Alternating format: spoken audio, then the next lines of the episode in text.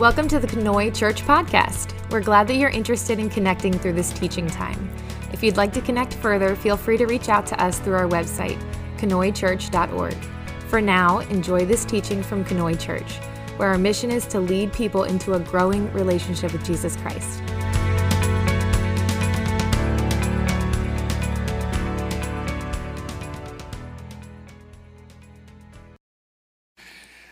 Well, we are still in our series about the life of Abraham. And you know, in the life of Abraham, there are probably two events that most people know, they've heard of at some point or another. So whether you've, you went to Sunday school when you were a kid growing up, or you went to, um, oh, vacation Bible school, there's these two events in Abraham's life that most people are familiar with. One of them has to do with his son Isaac and something that happens on a mountainside far away. And we're going to talk about that in like three weeks. The other one is the thing we're talking about this morning, and that is the story about Sodom and Gomorrah. In fact, many people know the story of Sodom and Gomorrah, but don't actually know that it's connected to the life of Abraham because the story of Sodom and Gomorrah is almost this standalone thing separate from when we talk about Abraham. But it is a part of the story of Abraham, it's connected. Last week, when we read Genesis chapter 18, we read about a conversation that God and Abraham had. They stood kind of on an elevated place, like a mountainside or something, looking down on the city of Sodom, and they talked about what was going to happen. God said, Look, I've heard some things, I've heard a cry. And I want to go down into Sodom and check it out to see is it as bad as I've heard it is? And if it is, I'm going to know. And, and then in the conversation, it's actually Abraham who gets worried. If it's as bad as it sounds, is God going to destroy the whole city? God, would you really destroy the city if there are righteous people still living there? And so Abraham and God have this back and forth conversation where Abraham asks, What if there's 50 or 45 or 40, 30, 20, 10 righteous men? Would you destroy the city if there are 10 righteous men? And God says, No. No, I won't destroy it if there's 10. And so part of the question we asked ourselves last week a little bit is why is Lot even concerned about Sodom? If we go back, and not, excuse me, not Lot, uh, Abraham. If we go back in the story of Abraham, he met the king of Sodom, didn't like the king of Sodom, felt like he couldn't trust the king of Sodom. Remember, Abraham went to war and rescued a bunch of people and possessions that an enemy king had come in and taken. He restored them to freedom. And the king of Sodom offered him payment, essentially. And Abraham said, no. So why would he care? Because his nephew Lot lives in Sodom. And the last time that we heard about Lot, he had pitched his tents near Sodom. But at this point, he's living in Sodom. When God first calls Abraham, he leaves the place that he knew. He leaves the people that he calls family, and he takes two people with him.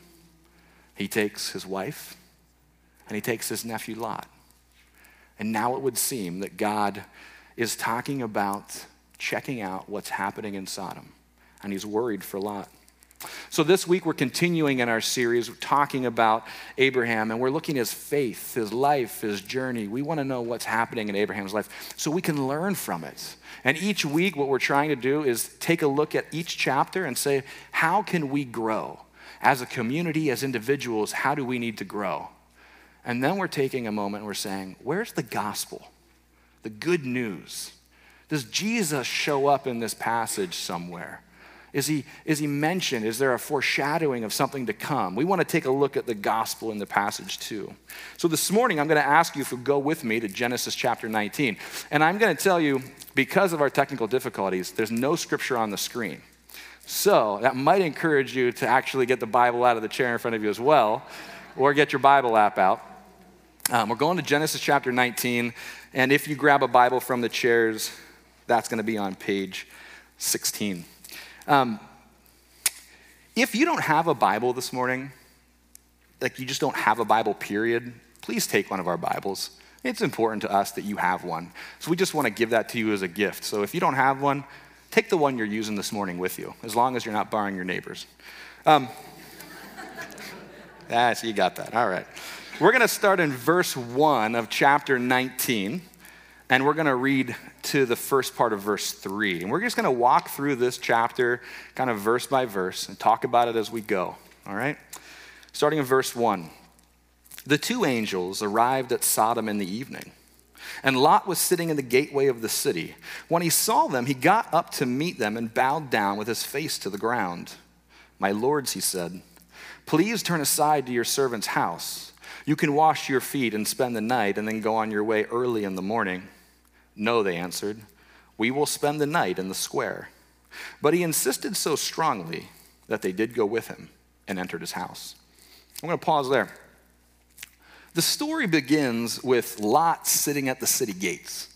And we might wonder why is Lot sitting at the city gates? And so, one of the things that seems to be true of, of biblical times is that really important meetings happened at the city gates. The elders of the city would gather at the city gates. This is where they would discuss uh, decisions that needed to be made. They would discuss uh, civil affairs and even politics. And so there are various scholars out there who believe that Lot, while he lived in Sodom, had actually gotten involved in politics in some way, shape, or form, hopefully to enact change in what was happening in the city of Sodom. And so that is kind of the first thing that we all have to engage is, is politics. If Lot decided to get involved in politics, whether officially or unofficially, he's at the city gates, they're talking about civil affairs, is that something that we should be involved in? And that's a decision you have to make on your own. It's not a decision that anyone can make for you. How much trust and time and energy are you willing to put into the political system? Is that where God has called you to make a change? Can change happen through the political system? Well, now, a fellow pastor of mine says that um, good politics can't help a bad heart. There's something else that helps a bad heart. And we know the answer to that is Jesus. We know the answer to that is a relationship with God. But good politics don't fix a bad heart, is what he would say. And so that's something for us to consider too, is what sort of change are we trying to enact? Is it change on an individual basis or is it change on a societal level? Enacting change through politics is probably part of what makes Lot realize that the city is in such bad shape. Another part of the reason that he's probably at the city gates is because he has seen time and again when visitors come to the city what happens to them. And so he sits at the city gates waiting for visitors to come to try and catch them before they go into the city. He says, Come to my house. I'll feed you. You can wash your feet. And then early in the morning, you can get out of here. It's like he's like, secretly, I, I, want you to come to my house under nightfall. I want you to leave before it gets light so no one sees you're here. Get in and get out quickly because Lot knows what happens to visitors who try to stay. These angels say, No, no, we're going to stay in the city square where everyone can see them, where everyone would know that they're there, not behind closed doors or behind a wall or closed windows. No, where everyone can see them. And Lot is so insisting that they decide to go with him. So we'll pick it up here in the rest of verse 3. He prepared a meal for them, baking bread without yeast, and they ate. Before they had gone to bed, all the men from every part of the city of Sodom, both young and old, surrounded the house. They called to Lot, Where are the men who came to you tonight?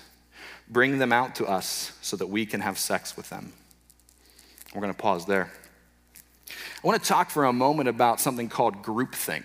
We've talked about this before, but probably was like nine months ago. Uh, groupthink is a, a psychological term that talks about, it's used to describe when people in a group make irrational decisions or non optimal decisions because they either fear or they have been discouraged from disagreeing with the group. And an easier way to say that is just it's when a group of people get together and begin to think with one mind. Suddenly you have no one in the group who's willing to speak up. What's interesting here is that this says all the men of the city, both young and old, come together. It's like the city has a mind of its own. It's like the city has taken on a life of its own. It's like there's no individuals in the city anymore, except maybe Lot, but they all come together with one intention in mind, and that is to rape these visitors. I don't even think that they know that they're angels. They're just interested in what they can get out of them. And of course, in this day and age, and still today even, sex is something that's used as, as a power thing. It's used as a punishment. It's used to show who's in control. This is part of what is breaking God's heart. We talked last week, we went to the, the book of Ezekiel and said, What was the sin of Sodom and Gomorrah? And part of it was that they, they were rich, they were conceited, they didn't care for the poor, and they were doing things that broke God's heart. This is part of what's happening that is breaking God's heart. The city in Scripture, in Old Testament literature, is often used to describe bad things. If we go back in time and we think about Cain and Abel, when Cain kills Abel and then he leaves, where does he go? He goes to the cities. When the book of Genesis describes Noah's time, the men had gotten so evil and Noah was the only righteous man left on earth, talking about cities again. Cities is often used as a, as a metaphor to describe evil things happening.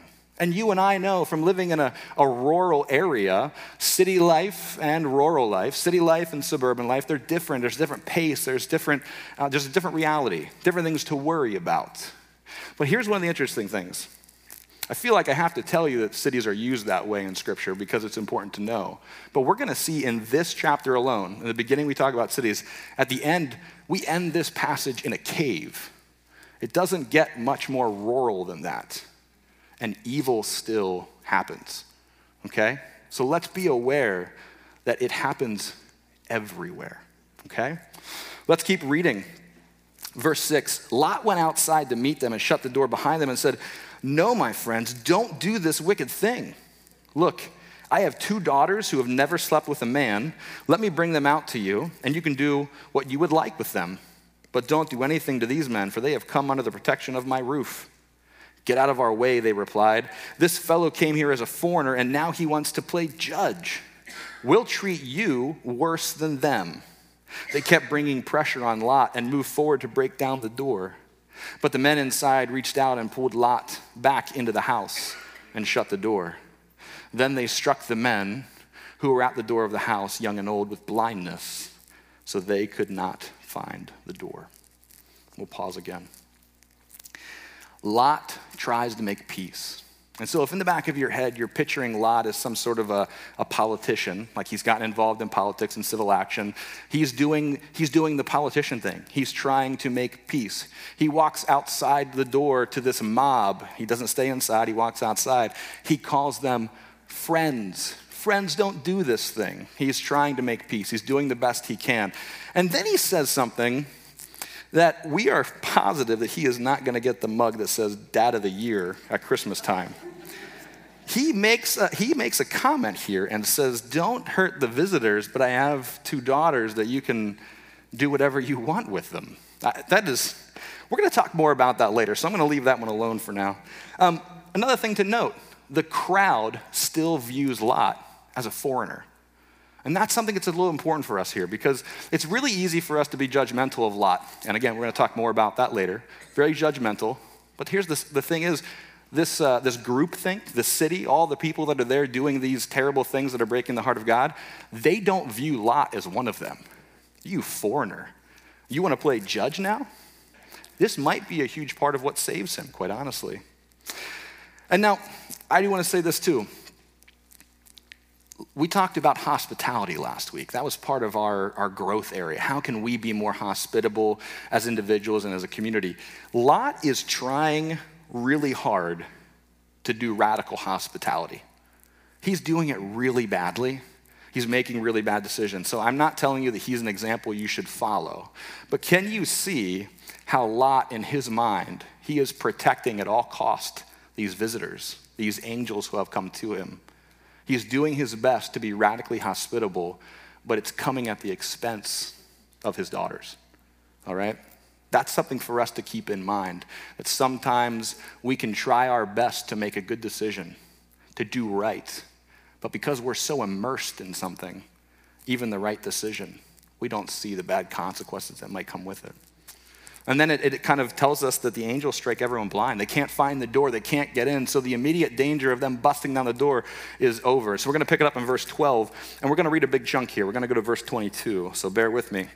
The two men said to Lot, Do you have anyone else here, sons in laws, sons or daughters, or anyone else in the city who belongs to you? Get them out of here, because we are going to destroy this place. The outcry to the Lord against its people is so great that he has sent us to destroy it. So Lot went out and spoke to his sons in law, who were pledged to marry his daughters. He said, Hurry and get out of this place, because the Lord is about to destroy the city. But his sons in law thought he was joking. With the coming of dawn, the angels urged Lot, saying, Hurry, take your wife and your two daughters who are here, or you will be swept away when the city is punished. When he hesitated, the men grasped his hands and the hands of his wife and his two daughters and led them safely out of the city, for the Lord was merciful to them. As soon as they had brought them out, one of them said, Flee for your lives. Don't look back and don't stop anywhere in the plain. Flee to the mountains, or you will be swept away. But Lot said to them, No, my lords, please.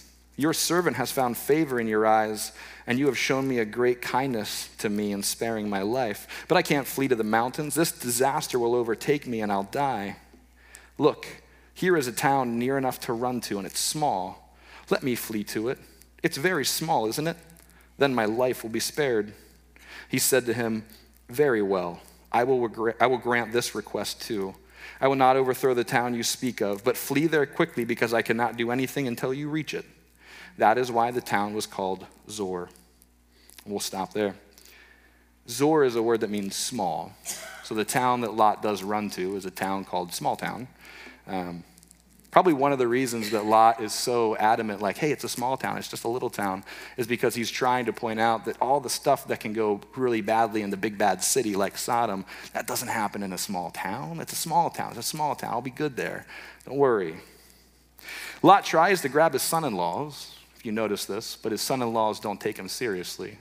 So his son in laws get left behind. The angel instructs Lot and his family to head to the mountains. Don't stay on the plain. Why? It's not just the city that's about to be destroyed, is it? You remember back when we studied the passage where Lot and Abraham split? They went their separate ways.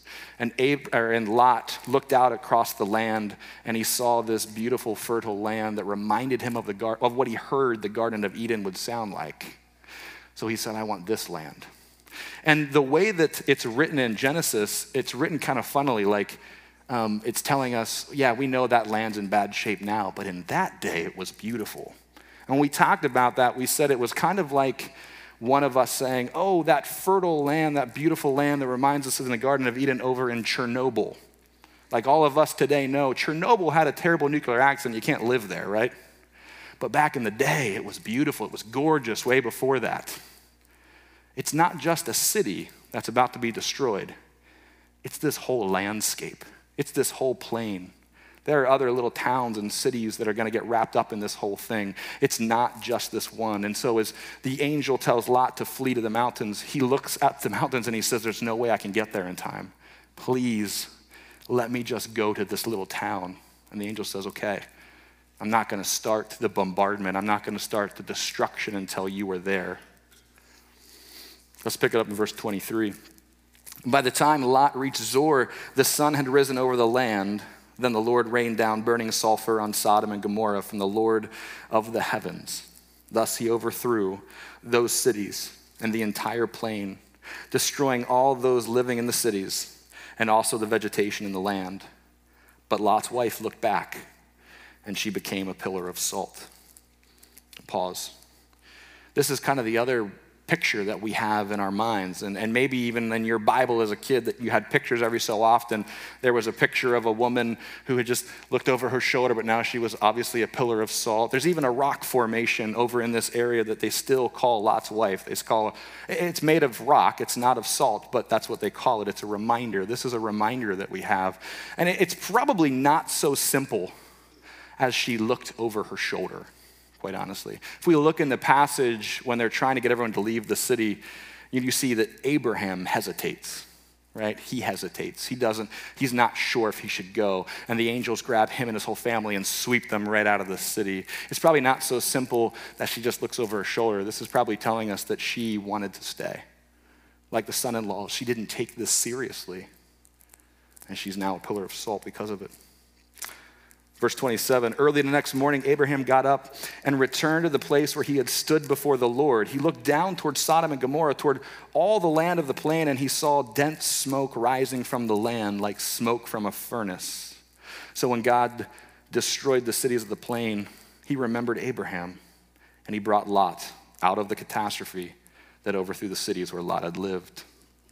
In our story, suddenly, if it was a movie, it's following Lot this whole time and it just it cuts away and we're back at Abraham. And Abraham is standing in the very spot where he stood with the Lord, where he prayed, where he talked with God, and he begged on behalf of Sodom, don't destroy it if there's 10 righteous men.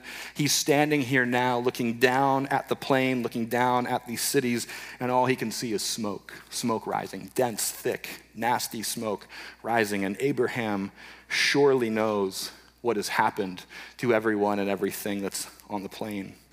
He watches the smoke rise into the sky.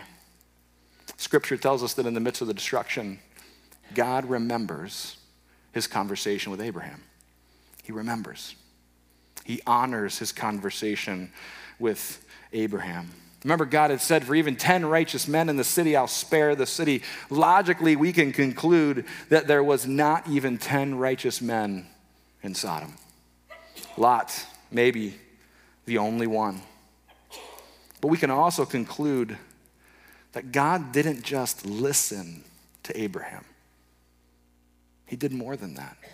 He honored the prayer and the conversation that Abraham and God had by sparing Lot. So last week we learned a couple of key things about God. I said these are things you write down if you're if you take notes and you write things down.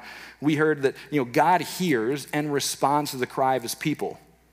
When you hear someone who's crying out, that's compassion. God is compassionate. God wants to go do his due, do his due diligence and check in and see if what he's heard is as bad as it sounds. Okay? That's justice. God is just. And God said he would spare a city of wicked people if there was just 10 righteous men.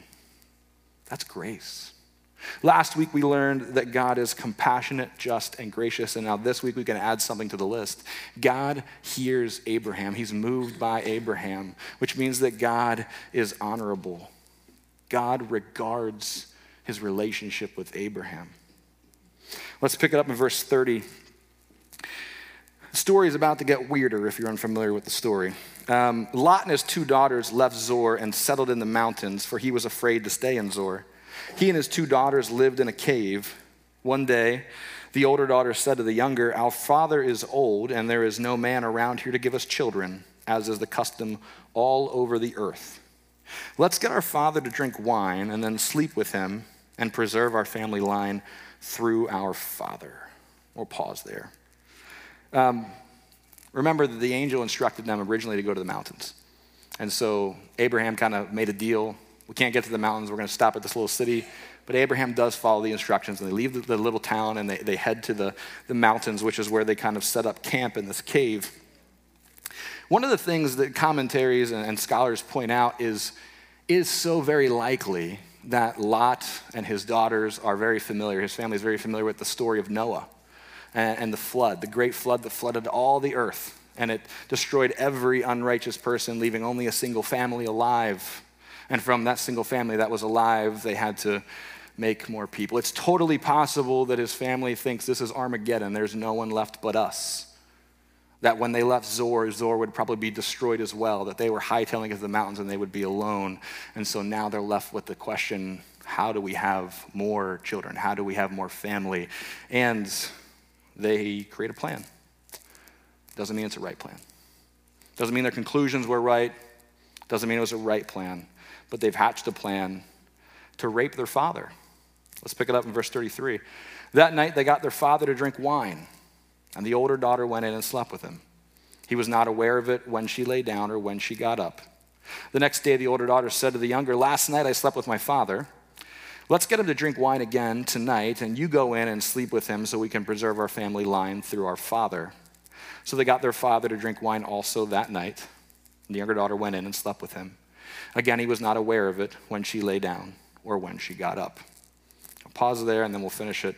I just want to say one of the things that we notice from this passage is the, the need to get the father drunk, which does suggest to us that this is not a choice he would ever make otherwise.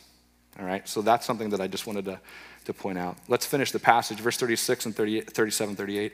So both of Lot's daughters became pregnant by their father. The older daughter had a son, and she named him Moab. He is the father of the Moabites of today. The younger daughter also had a son, and she named him Ben Ami. He is the father of the Ammonites today. And we're going to kind of just let it stand as it is. I'm just going to let you remember in your head that the sons are the father of nations now. Okay, so we have Moab, the father of Moabites, Ben Ami, the father of the Ammonites. We're going to get into our growth area this morning. Again, this is our area where we say, okay, we're looking at the passage. How does this passage challenge us to grow as a community, as individuals? And so to do that this morning, I want to go back to verse 6 I said I'd come back to this. It says, Lot went outside to meet them. He shut the door behind them and he said, No, my friends, don't do this wicked thing. Look, I have two daughters who have never slept with a man. Let me bring them out to you, and you can do what you would like with them. All right, let's just let's spend a couple minutes talking about this. Um, Lot offers his daughters up. Like this is this is bad. This is terrible. Uh, it's almost as though he doesn't realize how awful this is. Lot is so immersed in this culture, this society, and seeing what he's seen, he's seen that he thinks that this is a better option than what he knows will happen otherwise. Okay? I'm gonna, I wanna talk a little bit about the people that you spend time with. And this might sound a little bit like a youth group lesson. But that's okay because sometimes we need to be reminded of the stuff that we learned when we were youth. I think that's really important. There is no lesson that we can't relearn and learn anew, okay? Um, have you ever heard you are who you hang out with? Sound familiar? You are the company you keep, yeah? Um, there's been some research done on the influence of social networks that would suggest that your personality is shaped by the five people you spend the most time with. The five people you spend the most time with. So, in your head right now, I want you to think who are the five people you spend the most time with? The most influential people on you. Who are they? Can you, can you even think that there's maybe some little pieces of your personality that you kind of get, adapt, you reflect back on the people that are with you? Now, here's the thing there's actually more research being done that would suggest that we're not talking just about the five closest people to you, but it actually goes far beyond that. Um, there's some research done over 30 years, three decades. This is good research because it's rare that you find research done over the course of that length of time, okay? So this isn't just cursory conclusions that someone is just kind of shooting from the hip and making. Over 30 years, they tracked um, smoking and obesity. And one of the things that they realized is that if a person who is your friend becomes obese, they're your direct friend, you are 45% more likely to gain weight yourself. If a person who is your direct friend, your direct relationship, um, smokes, you're 61% more likely to smoke. So your immediate relationships, right? But it's more than that because the research also begins to show over those decades that if a friend of your friend becomes obese, that you are 20% more likely to gain weight. If a friend of your friend begins to smoke, you're 29% more likely to smoke. It's not just the five people that surround you, it's also the people that surround them that have an impact on them, that have an impact on you, right? So hear me now. We're not talking about smoking, we're not talking about weight. That's not the point. That's what they did in the research to prove the point that you are impacted by the people who are around you, which can lead us into the same problem that Lot had, where we can begin to do things that seem normal, that seem right, that are far from right. Okay? Let me talk for a moment about neuroscience, okay? Neuroscience is the study of how our brains work. And I'm not gonna, I'm not an expert on this by any means. So we're keeping this pretty simple this morning. You all know negative people, right? You got some negative people in your lives? There's this absolutely fascinating study that was done about negative people. They named three types of negative people. One is the complainer, the person who complains about everything, about every situation, every decision, or everything that's going on. Then they had the victim. And the victim is somebody who always feels like everyone is against them, okay? And so it doesn't matter how things go, how the conversations go, they're the victim. And then you have people who blow their fuse very quickly and are never actually interested in hearing like problem solving techniques, okay? They're not looking for solutions, they just blow their top. All right, so we have the, the fuse blower, the victim, and the complainer. And we're gonna sum all those three up by saying negative people. Can you think of some people in your life that might fit one or more of those categories? Neuroscience is studying the impact of negative people on your brain. Studying the impact of negative people on your brain. Our brain works through neurons, they fire at different times. And when neurons fire together, your brain automatically makes it easier for them to fire together again in the future. Your brain consistently rewires itself so the things that you do commonly or the things you think commonly become easier to do and easier to think. Does that make sense? So, here's the conclusion that some of these studies are coming out with. When you spend time with negative people, when you spend time with somebody who complains constantly, complains about everything, you are now hearing the negative thoughts, your brain is processing the negative thoughts, and it is becoming easier for you to think the negative thoughts. It's becoming easier for you to be the complainer.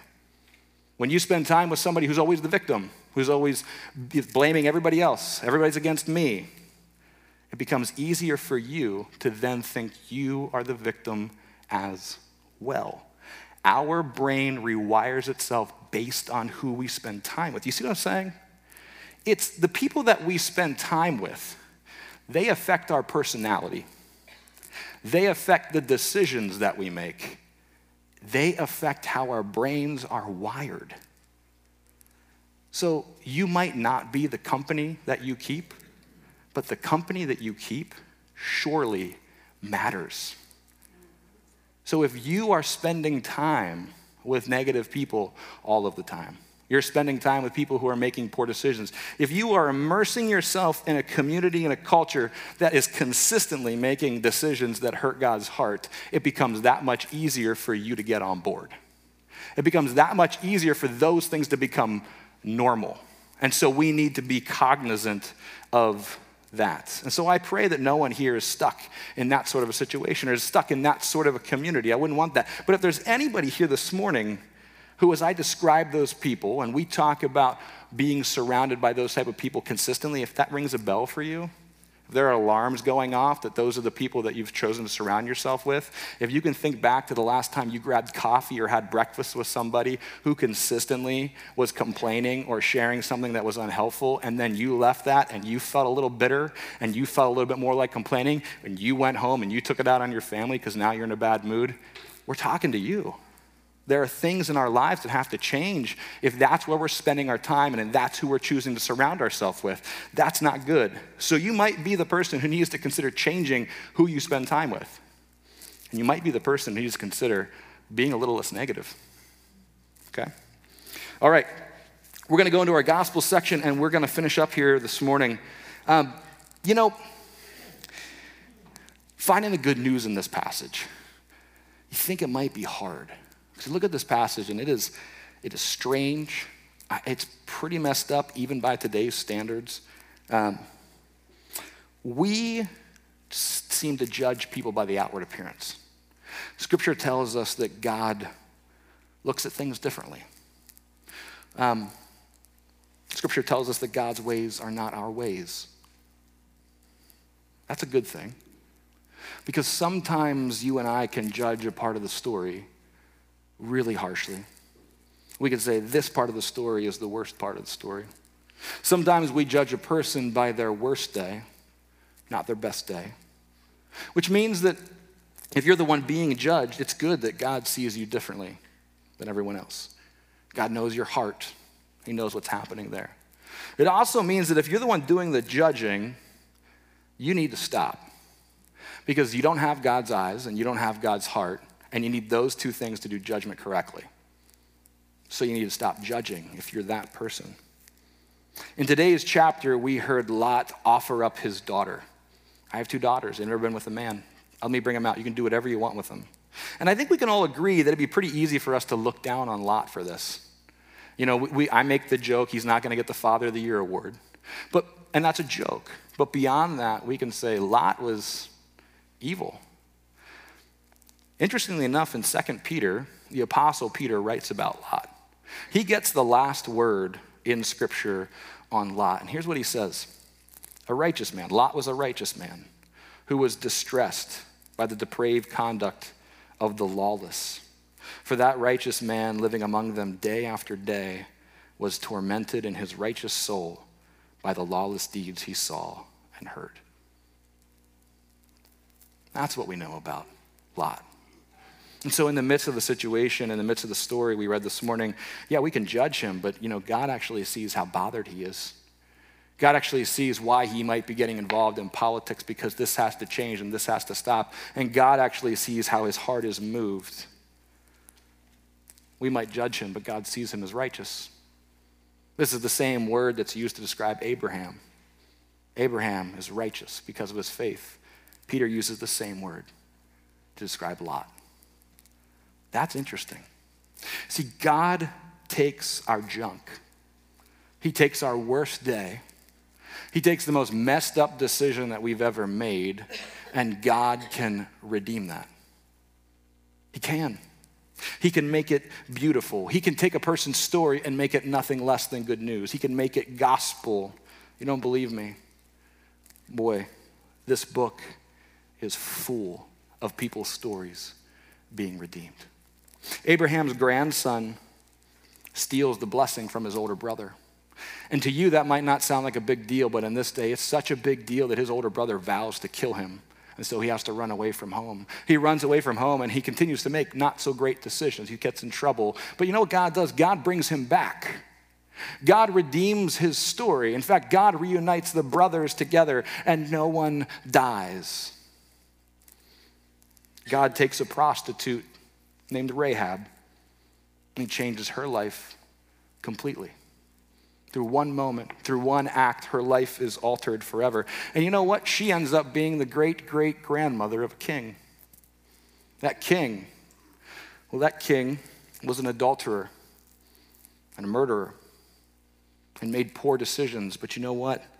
God used him God redeemed him. We know him as a man who was after God's own heart. God used him to unite a country and begin building a temple. And so now let's talk about Lot's daughters.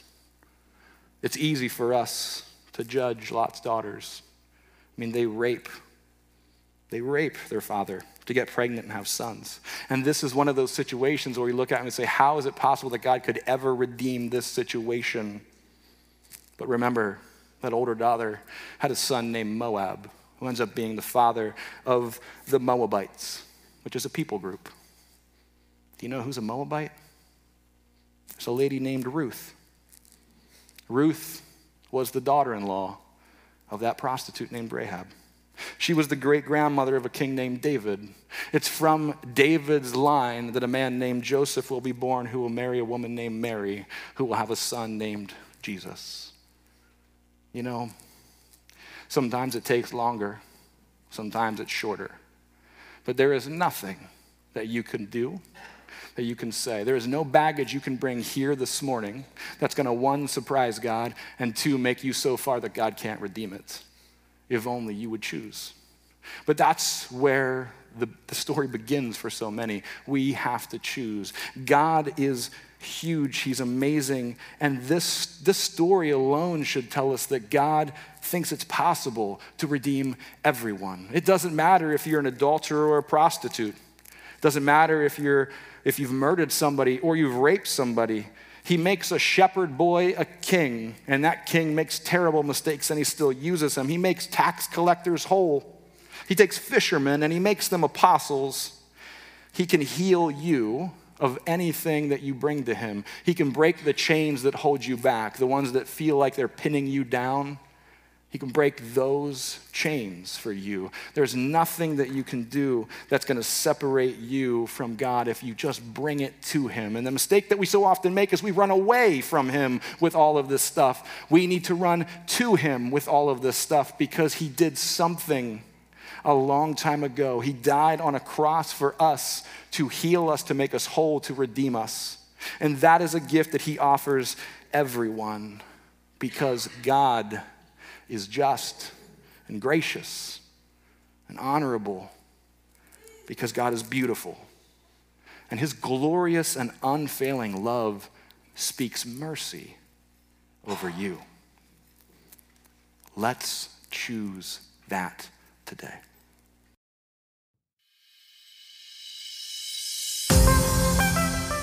Hi, this is Pastor Nick. Thanks for listening. I hope something that you heard today was very helpful. If you want to connect with us further, feel free to check us out on Facebook, Instagram, or our website, conoychurch.org. Sure, I'm glad we're in this together.